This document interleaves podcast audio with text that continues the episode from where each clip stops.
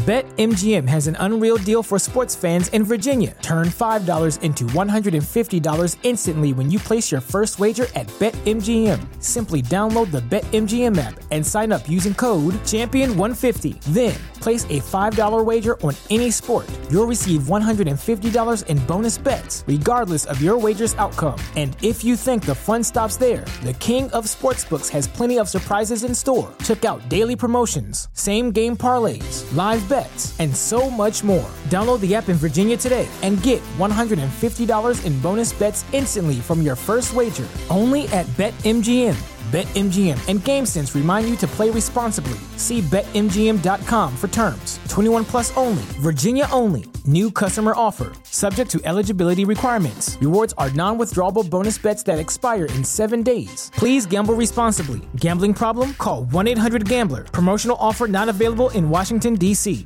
What's so special about Hero Bread's soft, fluffy, and delicious breads, buns, and tortillas? These ultra low net carb baked goods contain zero sugar, fewer calories, and more protein than the leading brands, and are high in fiber to support gut health. Shop now at hero.co. I, I'm a current, and I don't listen to Al Dale Dollamore because that's fake news. The following broadcast may contain free thinking and open minded discussion, ideas, skepticism, and adult subject matter. Topics will be discussed using adult language, sometimes gratuitously. Get ready to move the conversation forward. This ain't your granddad's news and comment show. This is I Doubt It with Dollamore. All right. Thank you for joining us, your apparent home for fake news. This is I Doubt It with Dollamore, episode 284. I am your host, Jesse Dollamore. Sitting across from me, that same lady, Brittany Page. What a ringing endorsement. Thank you. Seriously, it gets harder and harder each and every episode to think of some way to introduce you. Yeah, I bet. But you're, you know, you, uh, you give me good uh, fodder for creativity. Uh huh. Apparently. Well, it's been a long time, a lot of episodes. That is true. So, What number is this? 284. 284. 284 of numbered episodes. We don't count bonus episodes. One of these days, That's what you say. well, one of these days, what's going to happen is the listeners are just going to fucking do it for me. Yeah. Because I'm such a lazy turd. yeah, it's never going to happen. That's not going to happen. yeah. So, let me tell you what I do think might happen. Okay. I have, after what happened the other day at the cupcake shop, I, I think that I am in a position to Mm-hmm. maybe get you to cover up murder. No. Yeah, yeah. yeah. No, no, no, no. Here's here's what happened for the audience sake. No.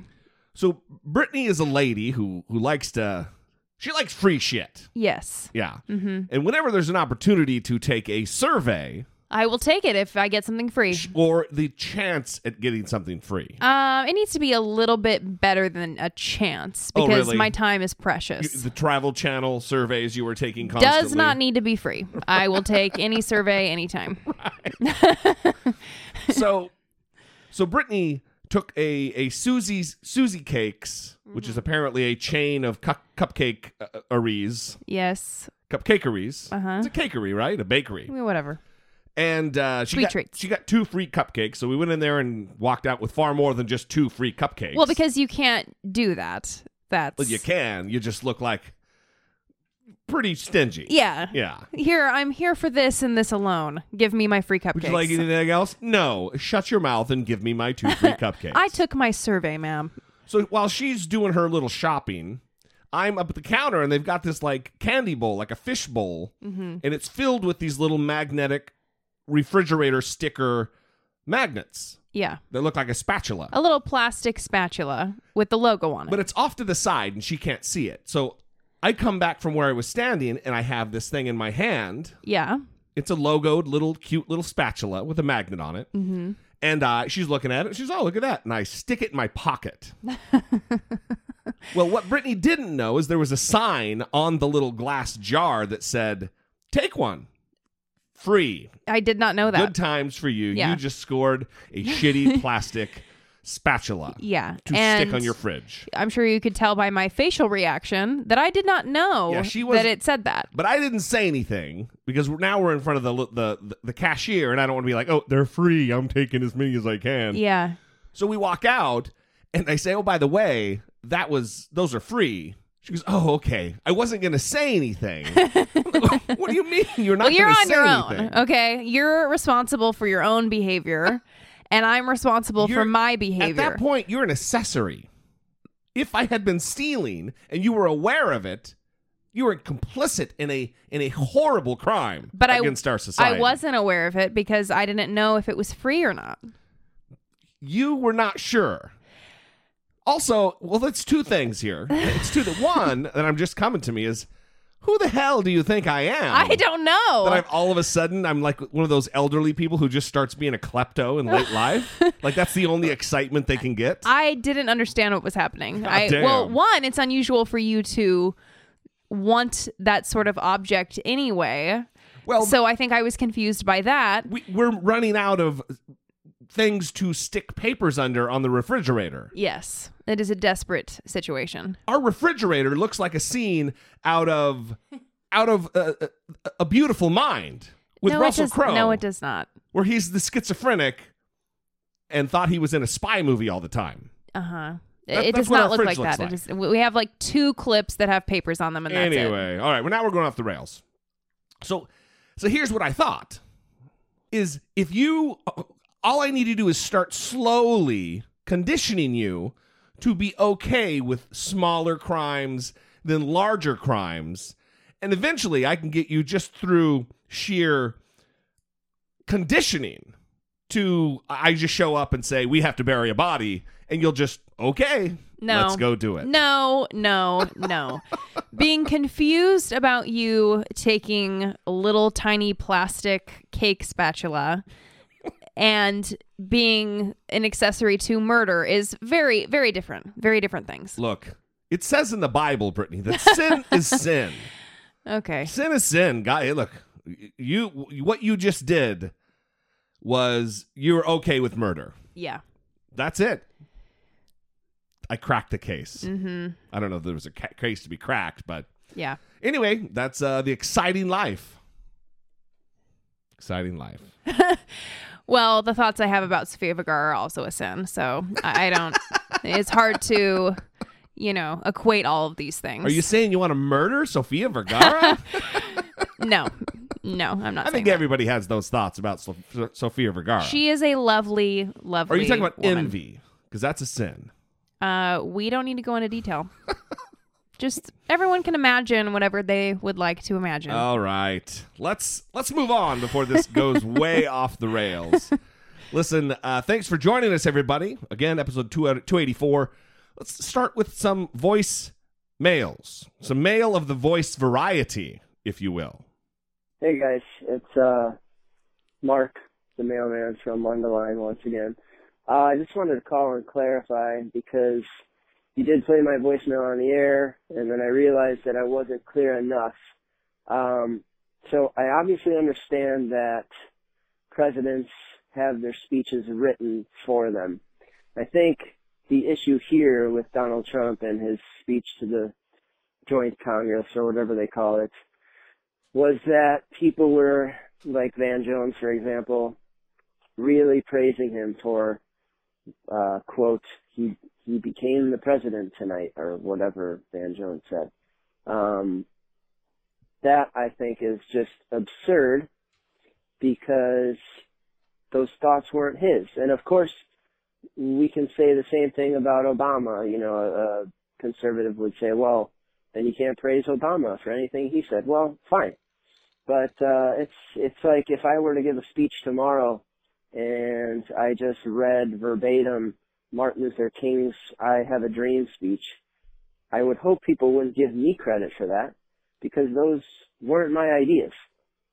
So I think it's it's about uh curation maybe. I don't I don't think I I don't I assume Trump didn't sit there read over the entire speech that was written for him and say, "Oh yeah, I like this part. This is this is what I want to say to the American people," or "I don't like this part. He probably just said, "Oh yeah, cool. Let me practice reading it, and then I'm going to say exactly these things." so, I don't know. It's just frustrating. Anyway, hope that clarifies. You don't have to play this on the air. It's stupid, but I just felt kind of stupid because I don't think I was clear enough, and I probably wasn't again here because I feel like I'm under a lot of pressure. Being uh, internationally heard by your fans. Anyways, love you guys. Bye. Well, let me say, Mark, uh, you have nothing to. You don't. You don't sound stupid. Um, Does Mark want to be our new best friend? well, look, I, I Because he seems like a cool guy. Look, if you call in and you're earnestly making a point, if I make fun of you, I don't think I made fun of Mark, but if I do, it's out of a sense of of congeniality. It's like a, a, a an affective an affection thing. Like if I make fun of someone like a buddy, Yeah. it's not because I really hate that guy. It's because I love that guy and I want to. So I I'm never like maliciously ever feel malicious toward our audience ever ever never Uh huh. sometimes dicks who call. We've had a few. Usually I don't play those, but uh, every once in a while I'll give some airtime to a to a hater. So you're feeling guilty. No, I don't know. I just uh, look. I don't think that we. I didn't think that you thought that he wrote his speech. No way. Uh, Donald Trump doesn't have. Can you imagine? I really, seriously, this is just between me and Mark now. Can you imagine, buddy, what it would sound like if Donald Trump wrote and delivered a speech? Can I come back now? I guess it doesn't work because Mark can't answer. but seriously, that's a what a nightmare that would be. Well, we've seen him try to talk just in regular conversation. And even that's difficult for Very him. Very difficult for him to navigate. so, Extemporaneous thought and speech from Donald Trump. That's you know sixth grade, seventh grade stuff. yeah, He knows a couple words that he feels like are big words. tremendous. Tremendous, uh, terrific. He uses terrific. Terrific is a big word. Well, to Donald Trump, it's a big word. Okay. But when has he ever gone into detail about aggregate numbers and statistical anomalies of of, of reporting of different uh, governmental you know, budgetary matters? Never. Those were some good buzzwords, anyway, turd sandwich. You know what I'm talking about. And Donald Trump is not that guy. He's not that guy. so clearly, I think everybody understands he doesn't. And clearly, also, since clearly apparently is my big word of the day, um, most presidents don't have that big a hand in their speech. I mean, they do have the veto pen, and they can say, "I want to emphasize this or that," but they don't have the time. You're the leader of the free world. You don't have time to be writing speeches. So, thank you for the call. We appreciate it very much. If you too would like to sound off, communicate with the show, ask us a question, make a point. 657 464 7609. Of course, you can always email a voice memo from your smartphone to I doubt it at dollamore.com. Before we move on with the show, I want to talk about well, can we do this? Can we can we talk about Samuel L. Jackson for a moment? I don't remember asking you a goddamn thing. Well, in the spirit of what we were talking about the other day about Facebook arguments, and maybe we even talked about this on the Patreon call, which I assume we'll talk about during the mid roll, talking about Patreon, about giving people space to come back into the fold who have been Trump voters and admitting when you're wrong, that kind of a thing. This story came up. Apparently, in, in, in, recent days, Samuel L. Jackson had a problem and, and voiced his his uh, dissatisfaction with the casting in the movie Get Out, which is a horror movie, I guess, quote unquote. It's kind of a new fangled type of horror movie that deals with racism by Jordan Peele, the Key and Peele guy. And the the black dude who was cast in the lead role is a Brit. He's from Britain. And that didn't sit well with Samuel L. Jackson. Right. He said that instead of casting a British actor, he would like to see black American actors put into roles where they are illustrating what happens in America. Right. Well, they don't because they're not really in touch with the the African American experience relative to slavery, and everything else. I think I talked about that about Obama saying that the dumb thing he said about immigration where it relates to African Americans or or slaves. Yeah, so Samuel L. Jackson said that a an said that a black American actor should have been cast in Get Out because apparently that movie deals with interracial dating. And I haven't seen it yet, but I've seen previews. And so he is a black man dating a white woman. And Samuel L. Jackson argued that a black American actor would have known the struggle of interracial dating more than someone from Britain where interracial dating has has been going on for a long time. Right. It's been legal where it hasn't even been legal here for for all that long, 50 years or so. Right. So he's he's making this argument that they would better understand the role. Black American actors Yeah. would better understand the role. And he also made this argument for Selma um, and the actor who played Martin Luther King Jr. David Oyelowo, I think is his name. Right. Yeah. so, So, so let me say this. I I understand his point, and I think there's probably some valid- validity to it in other aspects, but I think he's wrong here. I don't think he's being hateful. I just think he's being short sighted. so someone else thought you were correct in thinking he's wrong. and her name is Gloria Taffa. And she wrote on Facebook, sorry, at Samuel L. Jackson, tagged him in her Facebook post. She's a black gal. Yes. Uh, Samuel L. Jackson needs to take a seat on this one. Being bitter and attacking black British actors who get cast as African Americans in Hollywood or the film industry isn't the way to go. Concentrate on the system, if you will. The whole premise diminishes yourself as an actor, also, since actors are to bring a character to life and not always obligated to feel the very core of the person portrayed, but instead do it justice. It's also problematic to assume black British people do not, quote unquote, really feel interracial dating as they've been doing it for, quote unquote, hundreds of years, and come to the conclusion that the casting decisions in Get Out and Selma movie really misses the point. Good casting is greater than casting, quote, some brothers in America who could have been in that movie who would have had a different idea about how King thinks. Again, it's all about execution of the character, and do not assume they do not feel the African American character. I agree with John Boyega's response in the whole debate being, quote, a stupid ass conflict we don't have time for. Fight it up with the casting directors if you'd like, not every black British actor.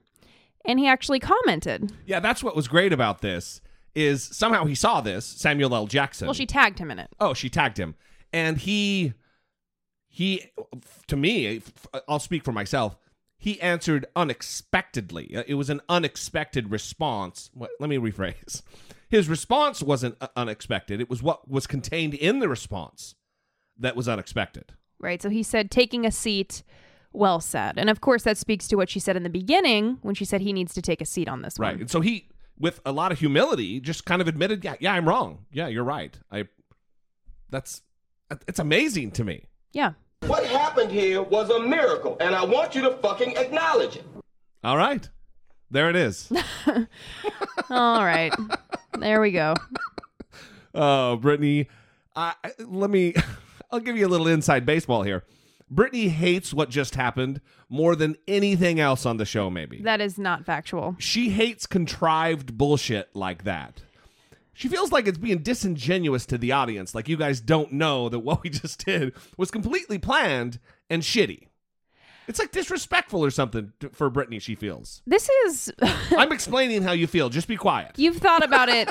You've thought about it far more than I have. I'll tell you that. You're a I smart motherfucker. That's right. I like that one. That's all I have. Okay. For your benefit. I don't believe you, but we'll see. no, see. that is all I have. We'll see. It's all I We'll, have. we'll see.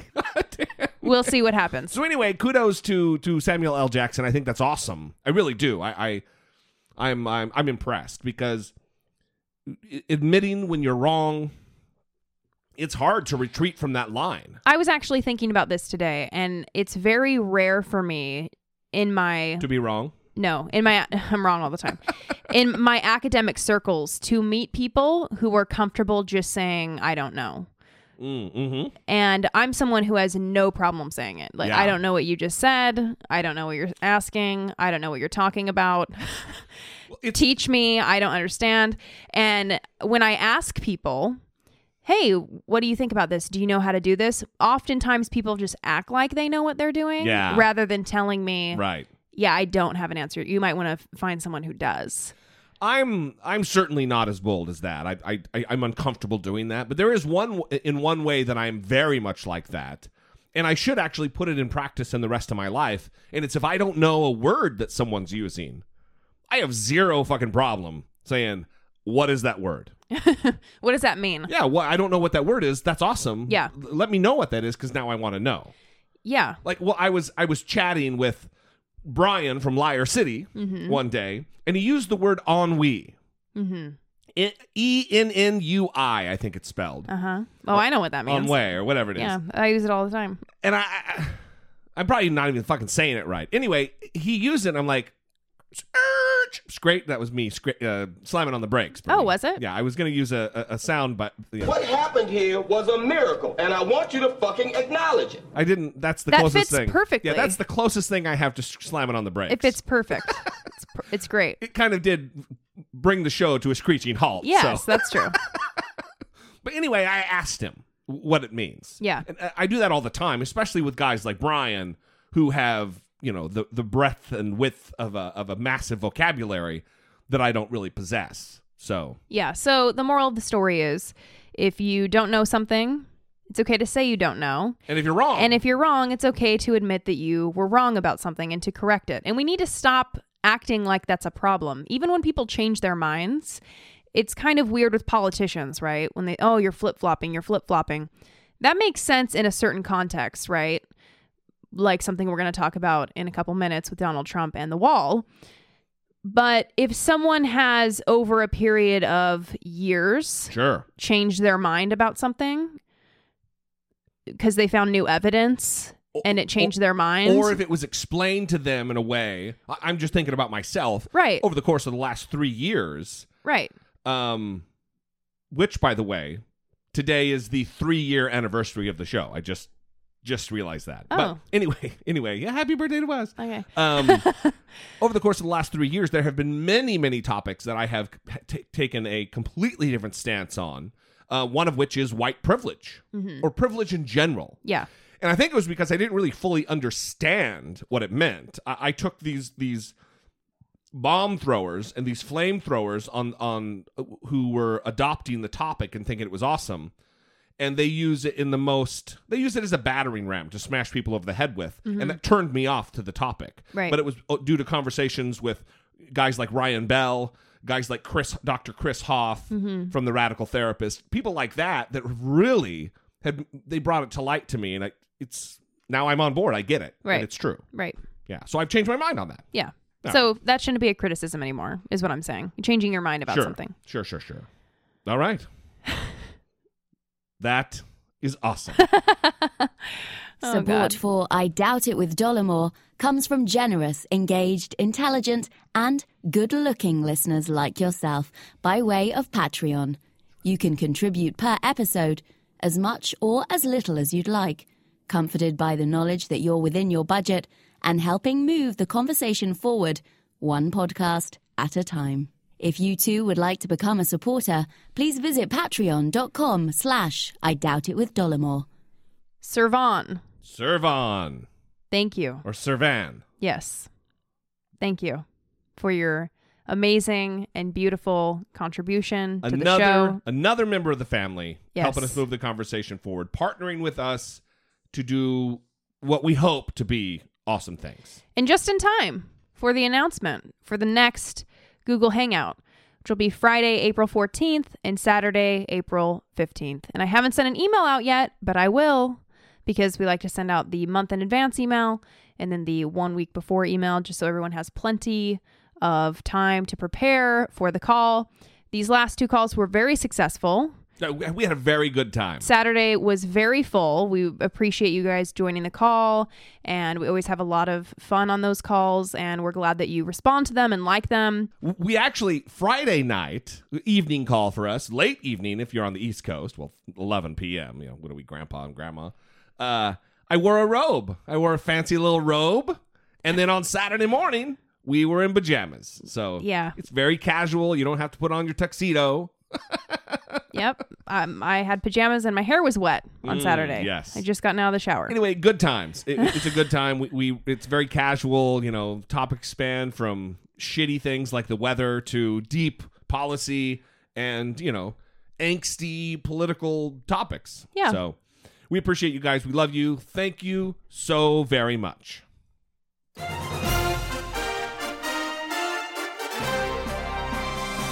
Dollamocracy. Facing down pessimistic politics with realistic optimism. So last time on the show, we didn't get to it. We we, we kind of uh, teased it a little teaser topic for this episode because we we was too packed last time.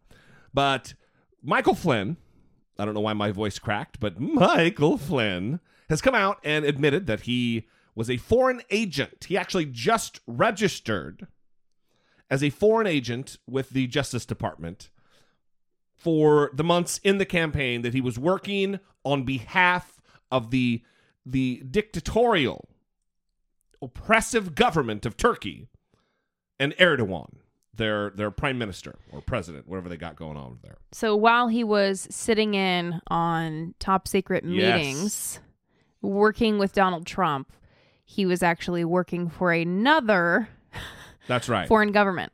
Yeah, while he was receiving top secret, classified, highly sensitive information relative to the national security of the United States of America, he was working on behalf of another country, making hundreds of thousands of dollars.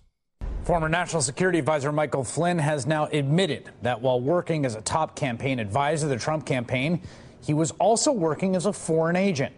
Associated Press reported that just this week, Flynn filed paperwork with the Justice Department to retroactively register as a foreign agent for $530,000 worth of lobbying work that, quote, could be construed to have principally benefited the Republic of Turkey. You see, Flynn used to have a company called Flynn Intel Group, which was registered with Congress as a lobbying organization. And from August through November of last year, meaning during the campaign and even after the election, Flynn's consulting firm was hired by a Turkish businessman with ties to Turkey's President Erdogan. And according to the paperwork Flynn filed with the Justice Department, part of his lobbying contract included pressuring U.S. officials to take action against a political opponent of Erdogan, Fethullah Gulen, a man who lives here in America. On election day, The Hill published an op ed written by Flynn calling on the United States to extradite Gulen, writing, quote, We should not provide him a safe haven. Flynn's final payment of $145,000 from that contract came on November 14th, 2016, six days after the election. Mind you, all of this was happening while Flynn was working as a top advisor for Donald Trump, and while that campaign was accusing Hillary Clinton of engaging in pay for play with foreign governments. One of the main things that Hillary Clinton was hiding. She was hiding her pay for play scandals as Secretary of State. Hillary is the one who engaged in a corrupt pay for play scheme at the State Department. We've just learned she tried to get $12 million from the King of Morocco for an appearance, one appearance. More pay for play. So more hyper hypocrisy out of the Donald Trump regime. Not a surprise. Again, I, this is something I've been saying over the course of the last couple days, maybe several episodes. I don't know. I don't always log everything I say. it's very extemporaneous here, Brittany Page. Mm-hmm. Uh, nothing really happens. Nothing that ever happens with Donald Trump, whether it be his tweets or his policies or the things that he says, ever really surprised me. I'm not like, oh my god, I'm shocked. I can't believe he said that.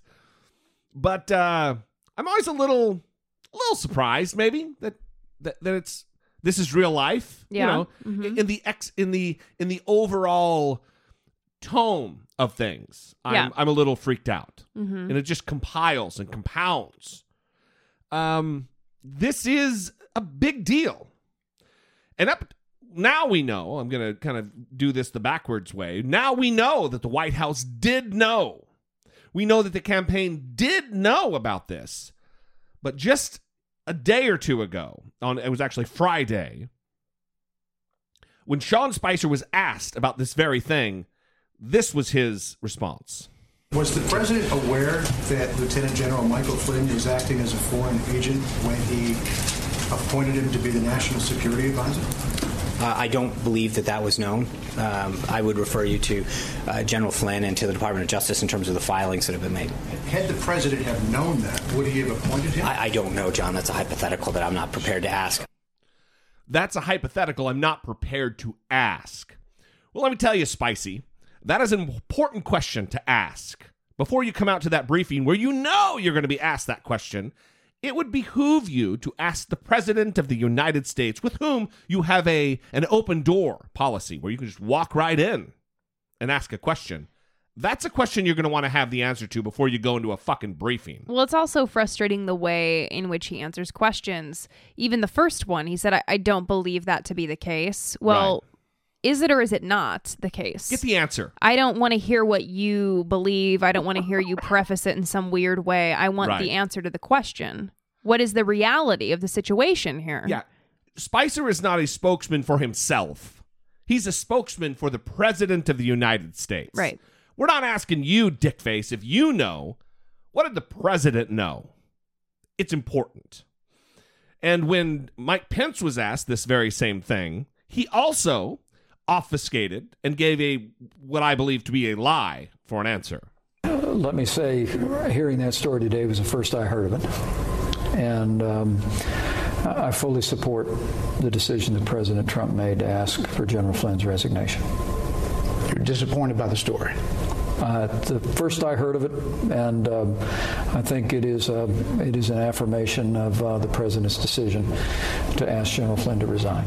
So, what exactly is he talking about there? This is the first I'm hearing about this st- when this story was reported.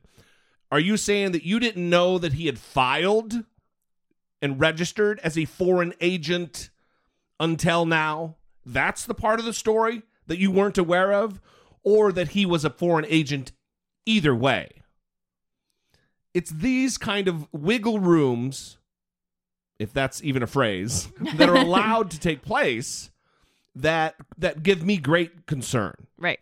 That was obviously Bret Baier from Fox News, who usually does a relatively good job. Yeah. I think that there are some there are some editorial decisions that are made that aren't great. Mm-hmm.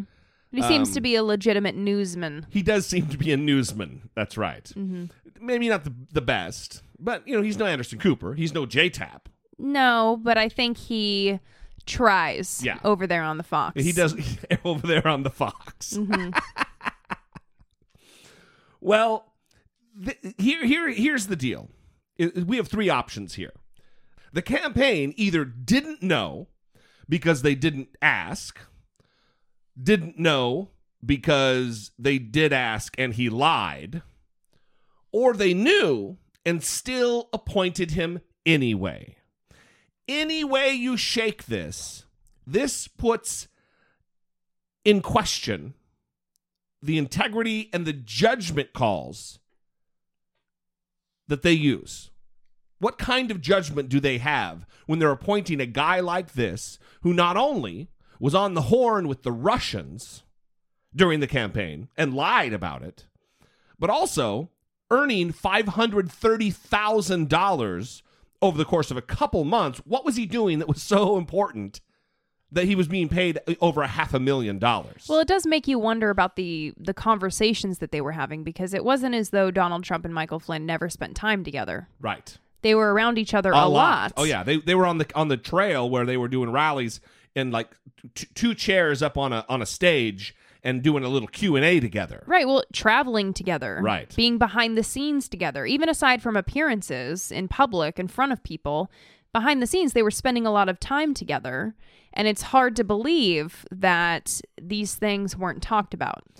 The other thing about this, and we're going to drop it because we got to move on here, is it's also now it's kind of fully shifted to Donald Trump fired Mike Flynn. When just a few weeks ago it was Mike Flynn resigned, he resigned, he resigned. Well, which is it? Was he fired or did he resign voluntarily? Well, Donald Trump was also praising his character. Right. Just He's a good other day- man. just the other day at his freakout um, long press conference about how unfairly he's been treated by the media. Right. Which is it? Look, by all indication, this guy's a fucking traitor to our country. So maybe he's not being treated so unfairly, Donald Trump. All right, moving on. Next up, related to what we were just talking about, about being able to be wrong and changing your mind. Donald Trump, he is a guy who I think will, until he's removed from office, is going to be a guy who always wants his cake and eat it too. And during the campaign, Donald Trump was very mouthy about the unemployment rate. He he went as far as to say that he believed the unemployment rate was 42%. I am going to be the greatest jobs president that God ever created. Remember that. Don't believe those phony numbers when you hear 4.9 and 5% unemployment. The number's probably 28, 29, as high as 35. In fact, I even heard recently 42%. Come on. So, Jake Tapper had Mick Mulvaney, who is now the new uh, White House budget director, on the show, and they were talking specifically about the unemployment rate because now the new jobs report came out for the first full month of Donald Trump's um, job on the job, and uh, they're 4.7%. And apparently now, those are real numbers. Joining me now is the director of the White House Office of Management and Budget, former Co- Congressman Mick Mulvaney. Director Mulvaney, thanks so much for being here. We appreciate it. Jake, good morning. Thanks very much for having me. So, did anything actually change at the Bureau of Labor Statistics in terms of methodology or who is running the business there? What I think changed is you start to look at some of the underlying numbers. You look at the U6 number. We could talk, uh, already boring your audience. There's things like U3, U6. Uh, and what you, what you should really look at is the number of jobs created. We've thought for a long time, I did, that the Obama administration was manipulating the numbers in terms of the number of people in the workforce to make the unemployment rate, that percentage rate, look smaller than it actually was. And we used to tell people back home the only thing you should really look at number of jobs created. And as long as that number is above $250,000, then the economy is doing extraordinarily well. And that was the number we hit last week. But just to, I don't want to spend the whole interview talking about this, but just sure. to point on it, you're not the one that was, that, that was attacking the numbers as phony. Um, there's nothing that changed that made them real today. No, the, the, BLS did not change the way they count, I don't think, but you could have a long conversation when you've got a, a, numerator and a denominator how to arrive at a percentage, but again, I don't want to bore people. This isn't a claim that you made, so I'm not going to spend too much time on it. We are, though. He just said the Bureau, the BLS didn't change the way they count, which means the Bureau of Labor Statistics, they're not doing anything different now than they did then. So if the unemployment rate is 4, 4.7% now, and Donald Trump believes that two months ago it was 42%, that's not just a seismic shift in the unemployment rate. That would be a a metaphysical occurrence. Right. For nearing 50% of the United States being unemployed to all of a sudden fewer than 5%. percent mm hmm Donald Trump is a fucking charlatan of the highest order if he thinks that the that the, the people of the United States are going to buy into that bullshit. Well, and how transparent is this? Because this is a a pattern of behavior. Yes. Where he says, "This is a lie, this is a conspiracy, this is not to be believed." Until he wants you to believe it until it fits right. with his narrative. And then all of a sudden, no, whatever he believes, whatever yeah. he wants you to believe, is not a conspiracy. It's not a lie. I was reading about the the the incident where Sean Spicer went in and he had a quote specifically from the president that he wanted to, to, to that he wanted read, and it was I don't remember the wording because I'm recalling it from memory, but it was that Sean Spicer went in and Donald Trump told him. I want you to say this that these are real and this is really good what's happening. So all of a sudden, even though the Bureau of Labor Statistics aren't doing anything different at all, now the numbers are real.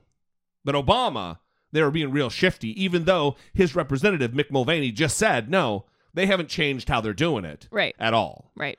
He's disgusting. Now, that gives me a perfect transition here. Another disgusting human being who is a Donald Trump surrogate during the campaign is a guy named Steve King. We've talked about him in the past. He is an Iowa congressman in, leadership roles in the Congress, committee chairman of different committees and he is a racist. This isn't crying wolf racism. Uh, someone you know has a, a, problematic approach to poverty or a problematic approach to the war on drugs or or you know criminalization of things or imprisonment. This is a guy who believes that the white race is superior to all others and has contributed more to the world than any other. He tweeted something this weekend that is just really it's it's a little on the nose even for Steve King. Far right Dutch politician Geert Wilders, he's a polarizing figure in the Netherlands, in Europe, and beyond because of his outspoken criticism of Islam. Some call him a hero, some call him a bigot. Now, in the U.S., one prominent conservative lawmaker is weighing in on his side, and the comments are being met with accusations of white nationalism. Steve King, a Republican member of the House of Representatives from Iowa, tweeted this Wilders understands that culture and demographics are our destiny. We can't restore our civilization with someone else's babies. King was responding to a tweet by a right wing European account that said Wilders has been right for over 10 years and claimed Islamists were shouting Allahu Akbar in Rotterdam. The reaction to King on Twitter, fast and furious and disgusted, several making the point that America was built on the concept of the melting pot of many different cultures and somebody else's babies. Evan McMullin, an independent candidate in last year's presidential election, tweeted this. Republican Congressman Steve King promotes the un American ideas of white nationalism. Will any Republican congressman condemn his bigotry? So he essentially tweeted hashtag white genocide. That is exactly in right. so many words. That's right. And I get very frustrated because I can easily peg this language. I don't know if it's based on my personal history with my family or what, but when people talk like this, they try to almost do a double speaking type thing where they think that they can speak to the racists but also try to get away with what they're saying eh, because they're not explicitly writing hashtag white genocide. He's saying we can't we cannot control our destiny with other people's babies. So he's with other colored people's baby babies. Right, but Yeah. he's trying to do that thing where he's not being specific enough to where he still feels like he can have enough wiggle room Yes. to tell people who criticize him, well, no, you're just misunderstanding what I'm saying. Well, no, we're not. Well, here he is. I'll play this clip again. This is from the Republican National Convention, also on MSNBC, where he said this when the conversation turned to the whiteness of the Republican Party and how the the, the white male dominance of the Republican Party might be over. This was the conversation. This is the last time that old white people will command the Republican Party's uh, attention, its platform, its public face. Of course, I thought that was going to happen in after 2012, and I was, thanks to the good work of Congressman King, I was severely disappointed. I think he'll still be around, though. But I think they'll be around, but I'll tell you what. In that hall today, that hall is wired. That hall is wired by loud, unhappy, dissatisfied white people. Very white. And that Yes, very white and- and crowd. Any any sign of rebellion is going to get shouted down, or sh- or shouted down either kindly or roughly. But that. All right. That is a commentator who's talking about what you just heard him talking about. I'm not going to repeat it. But here comes Steve King in response to that. That's what's going to happen. This whole white people business, though, does get a little tired, Charlie. Through history and figure out where are these contributions that have been made by these other categories of people that you're talking about. If that, what, where did any other subgroup of people contribute more to civilization? Than white people? Than than Western civilization itself, that's rooted in Western Europe, Eastern Europe, and the United States of America, and every place where the footprint of Christianity settled the world. That's all of Western civilization. Well, what about Asia? What about Asia? I don't want to sit here and argue in favor of Wait a one minute, entity. talking Wait a about minute. that. We're not going to argue. We're not going to argue the history of Western civilization. Let me note Let's for the argue the history me- of this country, Let me note for the record that if you're looking at the ledger of Western civilization, uh, for every uh, flourishing democracy, you have uh, you know you got Hitler and Stalin a- a- as well. So so there's Blame there's the- there's a, there's a lot on both sides. Based on Christianity. So again, a moment where he he slipped, right? And he was a little too specific and it was a little too hard to wiggle out of it. And this is kind of what happens with people who are racist and are trying to walk that line of speaking in a vague enough way to where they can protect themselves. And he keeps on failing. And many of these people do. And there's someone in particular that I know that um, I like to harass with hashtag white genocide because they shared one of these videos and it was about this same issue of explain explain to the listeners because I think a lot of people don't they're not they're not mixed up in this. They have no idea. When they see white genocide, they think they take genocide on its face for its denotative definition that it means the, the mass slaughter of innocent lives.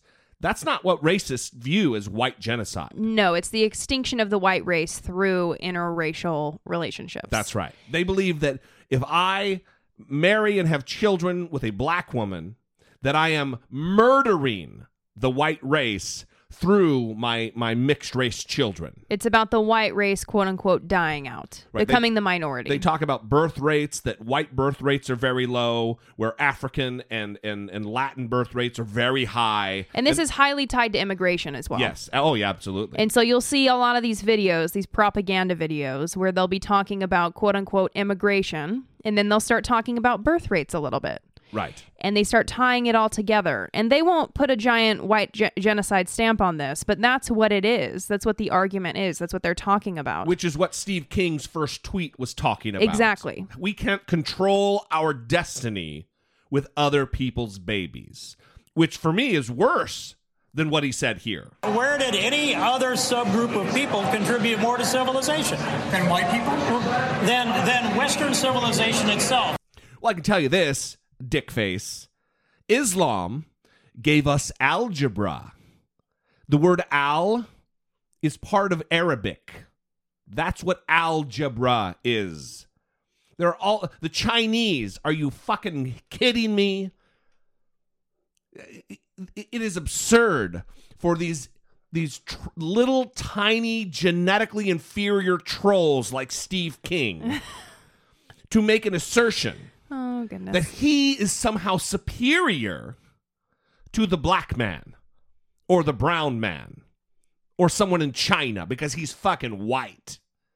Get over yourself. God damn. All right. Let's let's kind of stick with this. We're gonna we're, we're gonna talk about the wall next. well, I before you move on, I actually have Fired up, Brittany Page. I have some Uh, research type things to talk about that kind of fit right in with this that I Oh. I thought were fascinating. Nice. Yeah. And I think that Steve King would really, really love it if we talked about this. So, Well, maybe he would benefit from it if he would actually listen and take a page out of our playbook to seek out different sources of information to learn, to better himself, to not be the the troll under the bridge who's eating children. He's he's he's responsible for all the genocide in the world. okay. He's not, but I don't know what just happened there, but we're going to go ahead and talk about research. I hate these fucking people. Yes. I- they make me very mad. it is, Look, I- listen. look, I it- wouldn't go as far as to think that he needs punched in the face like a Richard Spencer type. I don't believe he's a Nazi. He's for sure a white supremacist. This guy for sure believes in a white nationalistic identity for the United States. I don't necessarily think that he he that he rises to the level of a Richard Spencer, but he's goddamn close. Yeah. So he's, he's Yeah. not a good person. Anyway, so l- l- let me calm down while you talk about the. Okay. So I'm trying to talk to you in a very metered way. All right, don't therapize me. Okay, time to talk. this comes from the Public Research. I'm sorry, Public Religion Research Institute. Jesse's anger pew, pew, pew, pew, pew, pew. and interrupting me has me all confused. It's not okay, pew, but it, that's I love the drop. yeah, it's not Pew. So Republicans are significantly more likely to say that whites, rather than blacks, experience a lot of discrimination in the United States today.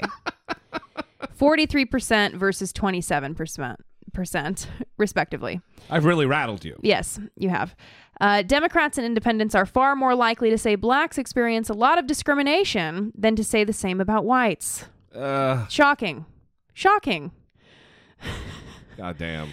43% um, Republicans say that, that whites experience Listen, uh, a lot of discrimination. I let me let me. This is anecdotal, but I can tell the audience, Brittany, and you you're with me a lot, so you see that when I walk around in Orange County, California, six foot three white as the day is long, ginger. I'm a white guy, everybody. I don't know if you noticed. But I uh I feel very discriminated against in America because of my color. I mean, you are just constantly harassed. People like Trayvon Martin, Michael Brown, Philando Castile, those guys, they got it good. Mm-hmm. It's guys like me who the prejudice is just poured on my head like hot coals. Yes. God damn. Who are these fucking idiots? Not a shocker, it's the Republican Party. This is the party of my childhood. This is the party of Ronald Reagan that has look, you might not agree with what the Republican what the Republican Party used to be, but what it used to be is not what it is today. This is a different uh, iteration. This is the Steve Bannon Republican Party.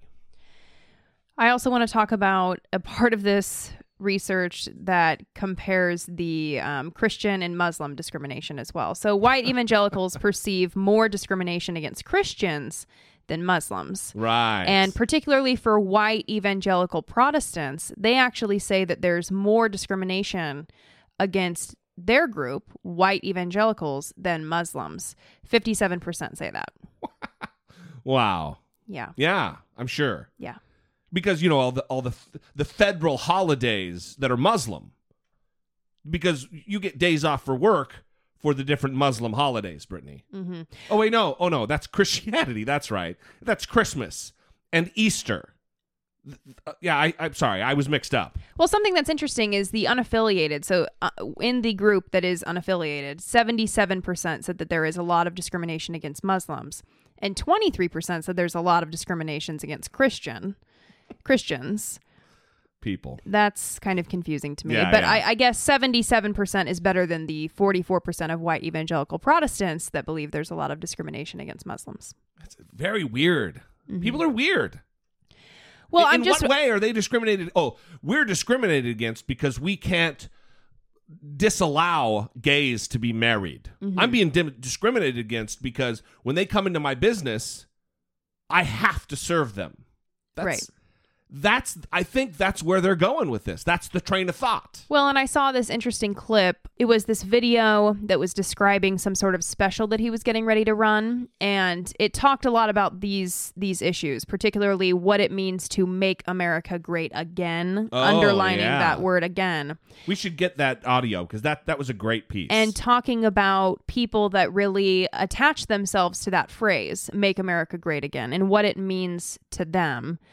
And it really is about feeling as though they're losing their position in society. Sure. And I think in the video it said that in 2008, that's when there was kind of this population shift, and white evangelical Christians were no longer the majority. Yeah. They become they became the minority. Sure. And in that video they said even though many of these people may not know that statistic or know that date when that occurred, they feel it and they feel Sure. threatened and they feel scared because they don't understand what's happening to them when they've been on top for so long. Well, that's it. I think that it's it's it's similar to the thought that when you've been the the power for so long, equality when when you're on top, when you're white and you're dominant, and then all of a sudden things start equaling out, equality to you doesn't seem like equality. It seems like oppression. Right.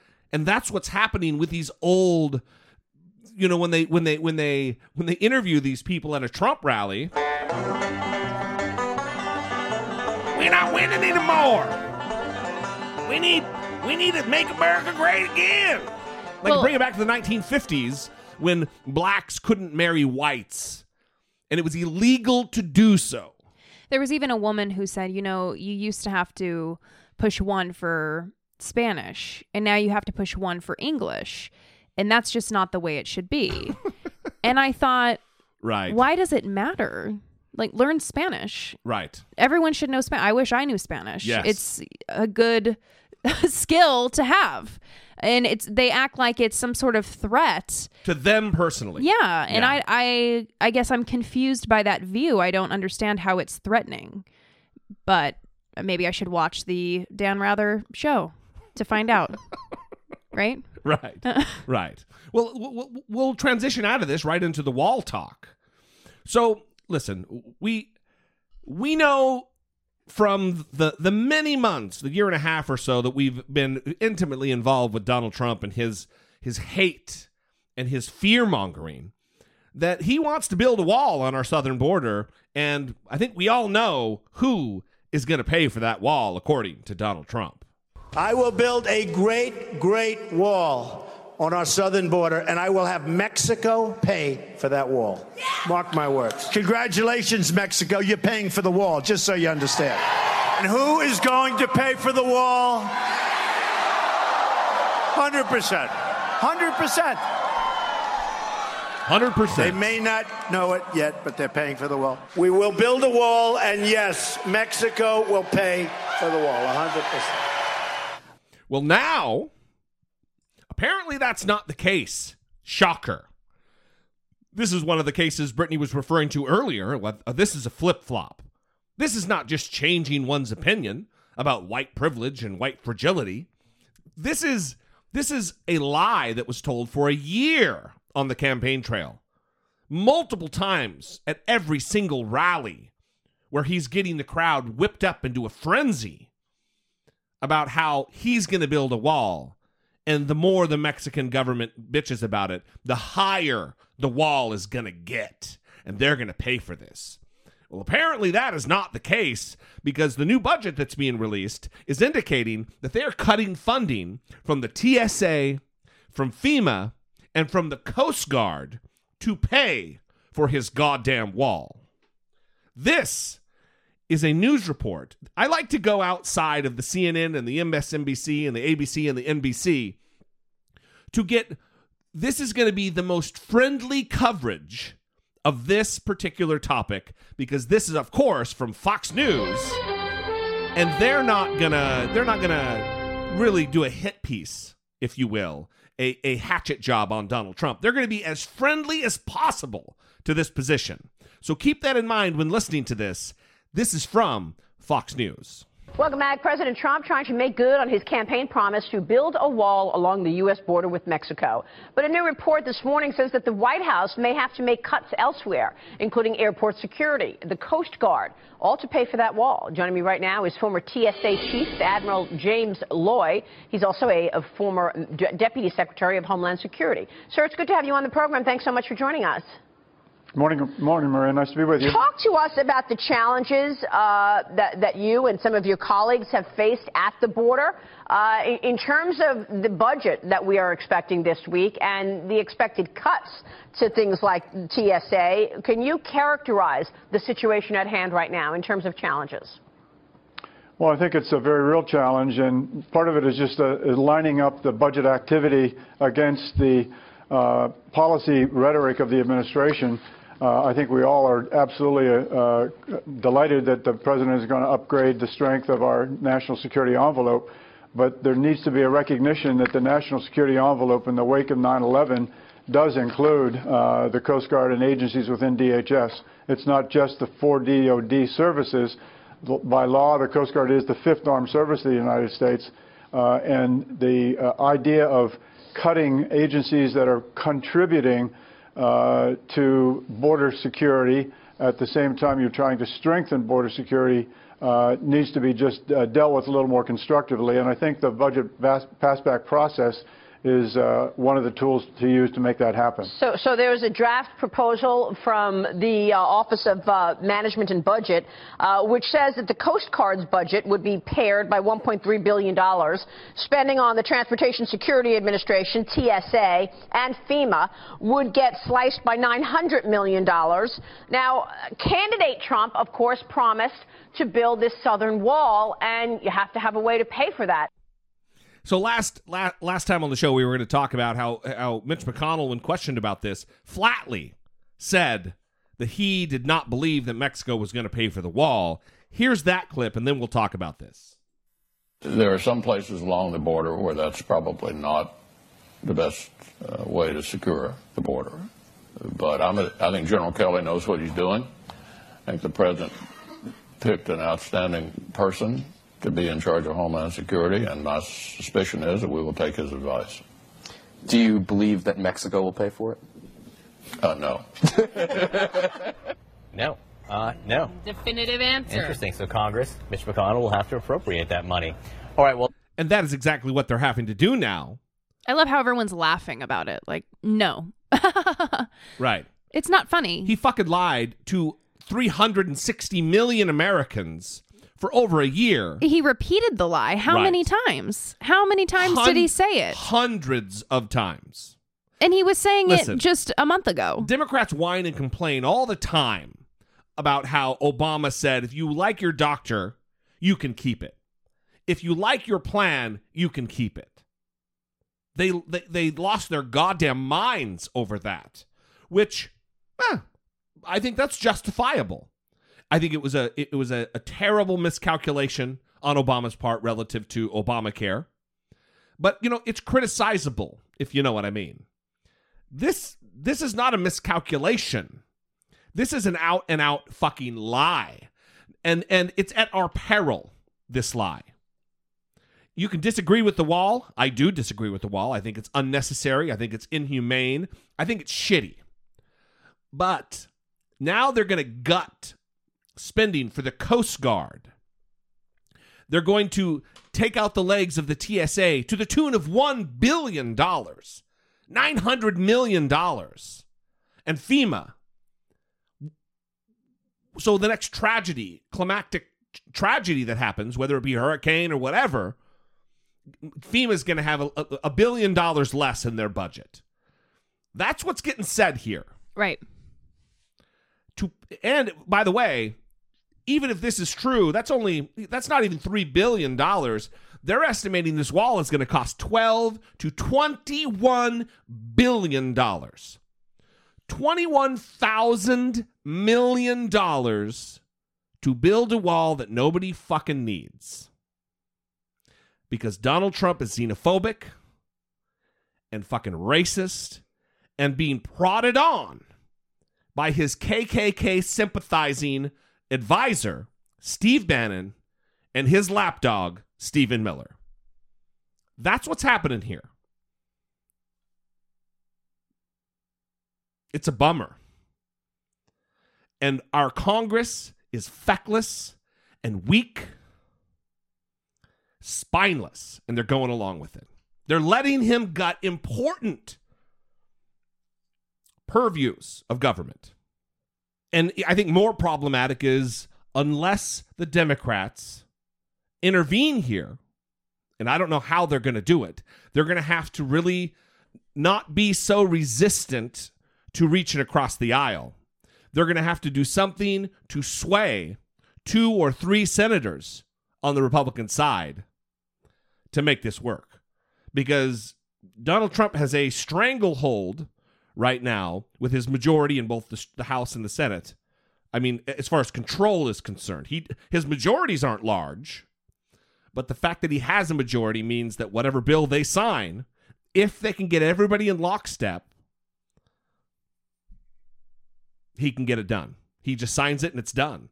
So they need to push back with every bit of political clout that they have, expend every bit of political capital because this is it's not good, not just on the wall side of things, but also on the budget side of things when they start gutting very important departments. Well, and hopefully the realization of how serious this is and how unfortunate it is that Donald Trump is in this position, that he got elected. Yes. Hopefully this is a wake up call to those individuals who kind of took the position that things needed to crash down before we started paying attention or Sure. you know, didn't take it as seriously. The people who said, yeah, I'm not going to vote for Hillary Clinton. I realize that Donald Trump might win, but uh, you know, I, I'm I'm not willing to Right. uh, vote for her to prevent that from happening. Maybe this is going to cause everybody to reevaluate how they approached the election in 2016, and Yeah. I think that's a good thing.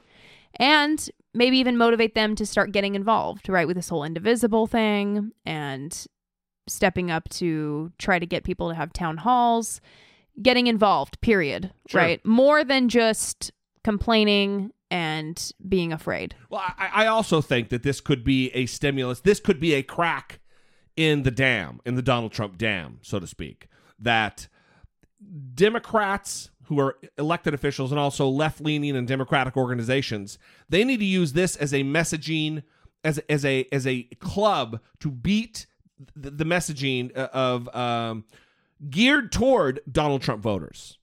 There's strategic ways to do this where we're buy, we're paying for this wall. We are paying for this wall. Donald Trump lied. Donald Trump lied. Donald Trump lied. Look, his diehard supporters, they're not coming around. They're they're entrenched. No matter what he does, they're going to twist it any way to justify it. But there are millions of Americans out there who are reasonable people who will be very disappointed in this, maybe his largest lie of all. Also, millions of people who didn't vote, Yeah, sure. who you could still reach, Yes. right? Who you could say, listen, this is important. Are you watching? Are you going to vote? Start participating in the process, right? Yeah. It is sad. You're the puppet. What a bummer.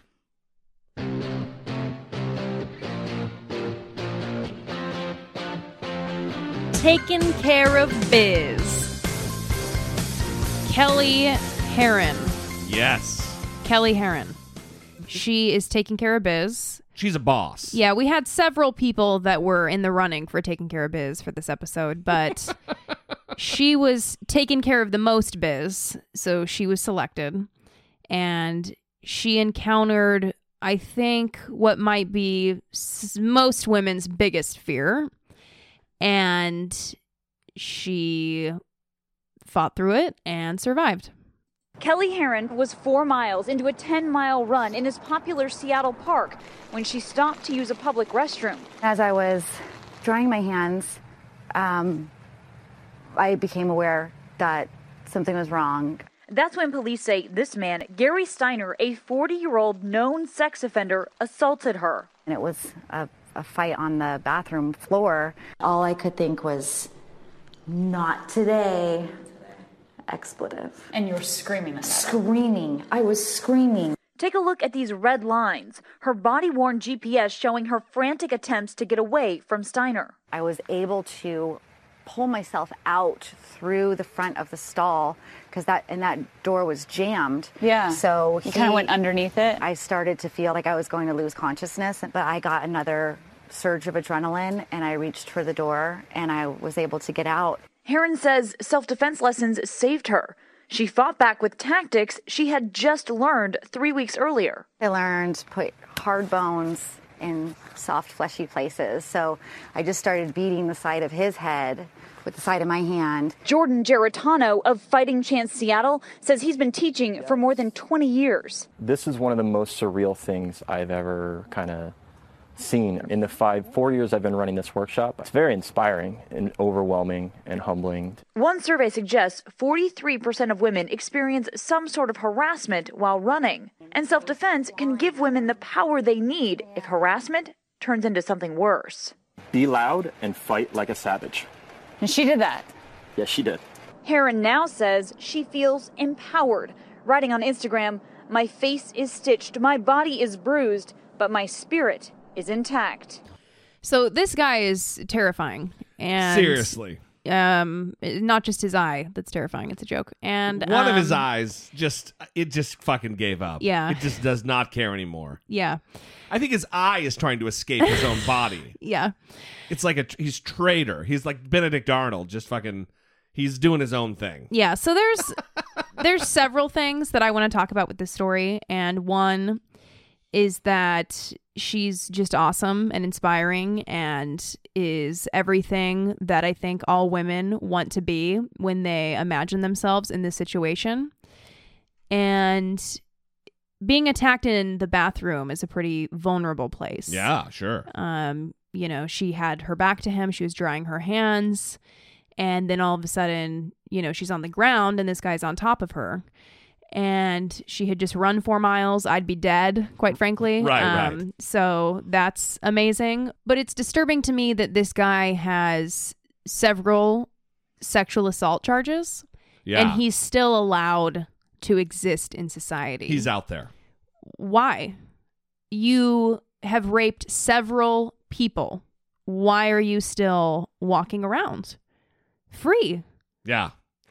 Able to inflict your harm and diseased being onto humanity. How many people does he have to rape Right. before we decide, hey, maybe he shouldn't be walking around with access to people to rape? I mean, I mean, honestly, this is very disturbing. Secondly, I want more positively as well. she was able to get out and lock the bathroom door and lock him in. And With the help of with the help of people. bystanders, right. And this is a really important point too, which is I think people get scared to intervene because they don't feel capable. That's, they don't That's none of my business. Yeah, you know, they feel like they might be hurt, whatever. Listen, it's strength in numbers. So even if it was one person that came to her aid, that's another person that can go up against this guy. And people need to think like that more often when someone is in danger. You know, take the Jesse D approach. Jesse D's known to step in and get people in chokeholds when necessary. That that happened. Yeah, that happened. Uh, uh, should I? Do- am I forced to tell the story now? Okay, let's tell the story. So Brittany and I had just come home from some getting some fast food. I don't know why we were getting fast food, but Don't judge us. not that's not part of the story. I got out of the car as we pulled into the driveway and we I heard I thought I heard screaming. Mm-hmm. And uh we parked. I got out. I said, "Did you hear that?" We got out of the car and for sure there was a woman screaming for her life. Yeah. This was maybe a year ago. She was saying, "Please stop. Please don't do Don't this. do this to me. hmm So I fucking ran over there in my flip flops. It was across the street and about three houses down. And there's a man, sta- a big dude, with his boxers on, and that's it. Yeah, and a girl. And a girl who is still screaming blood curdling screams. Again, things that are like, "Please don't do this to Don't me." don't do this to me. Stop, stop. So it didn't look good. So I immediately ran. It's dark, it's pitch black outside, other than the few street lights. And I went up and grabbed him by the goddamn neck from behind and started just. I if I could have popped his head off of his shoulders, I would have. And he went limp. hmm Which indicated to you he was not a threat, That's right? exact. Well, it, it- was not normal. If a guy was trying to rape someone, he's like the adrenaline surge and he's tense and ready. Right. And I, I immediately let him go, and he turned around and started, uh, "No, no, please, please. This is my daughter. Mhm. Her mother and I are getting a divorce, and she's trying to run away. Right.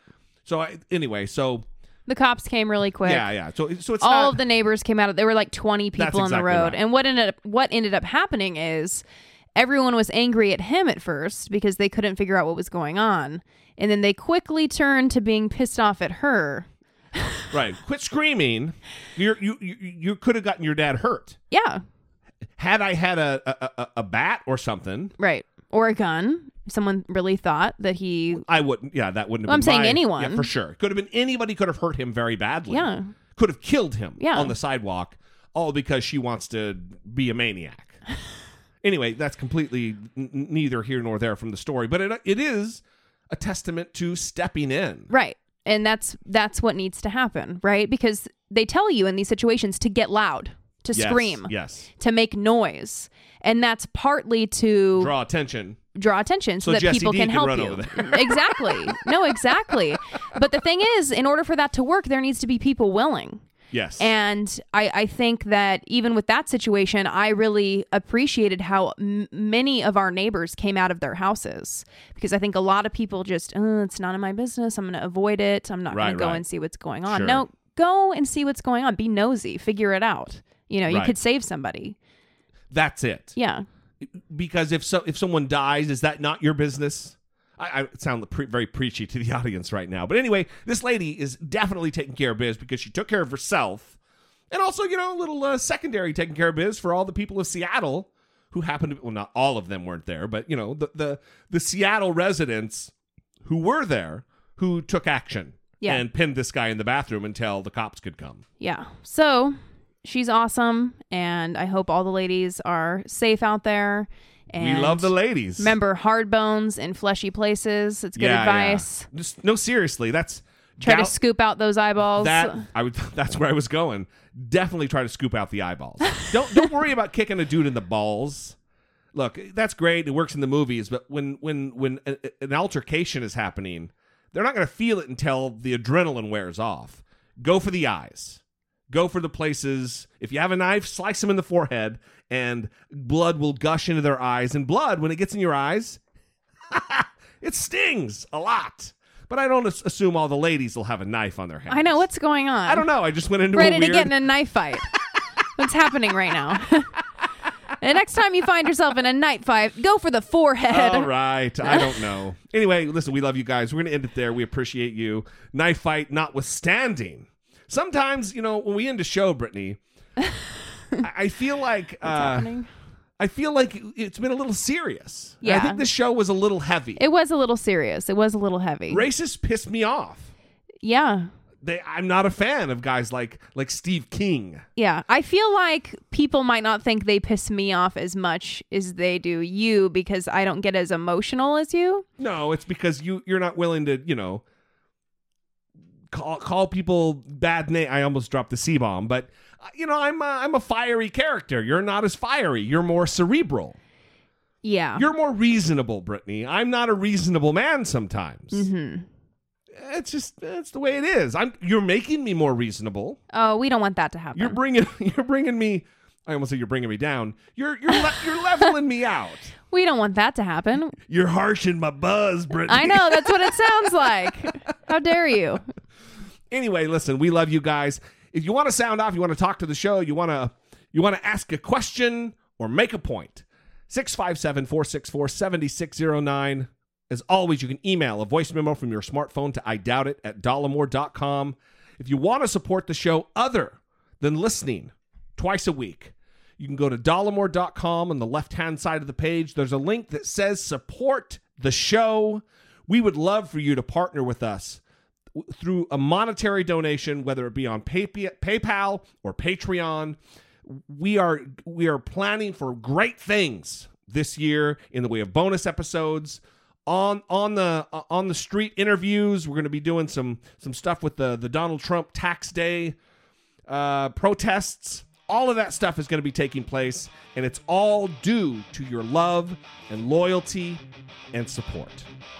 Until next time, for Brittany Page, I am Jesse Dollemore, and this has been I Doubt It. I don't remember asking you a goddamn thing.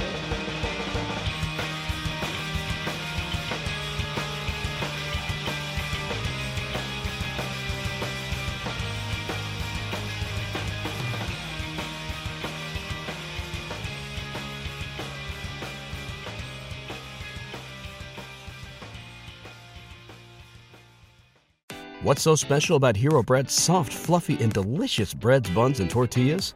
Hero Bread serves up 0 to 1 grams of net carbs, 5 to 11 grams of protein, and high fiber in every delicious serving. Made with natural ingredients, Hero Bread supports gut health, promotes weight management, and helps maintain blood sugar. Hero also drops other limited edition ultra low net carb goodies like rich, flaky croissants and buttery brioche slider rolls. Head to hero.co to shop today.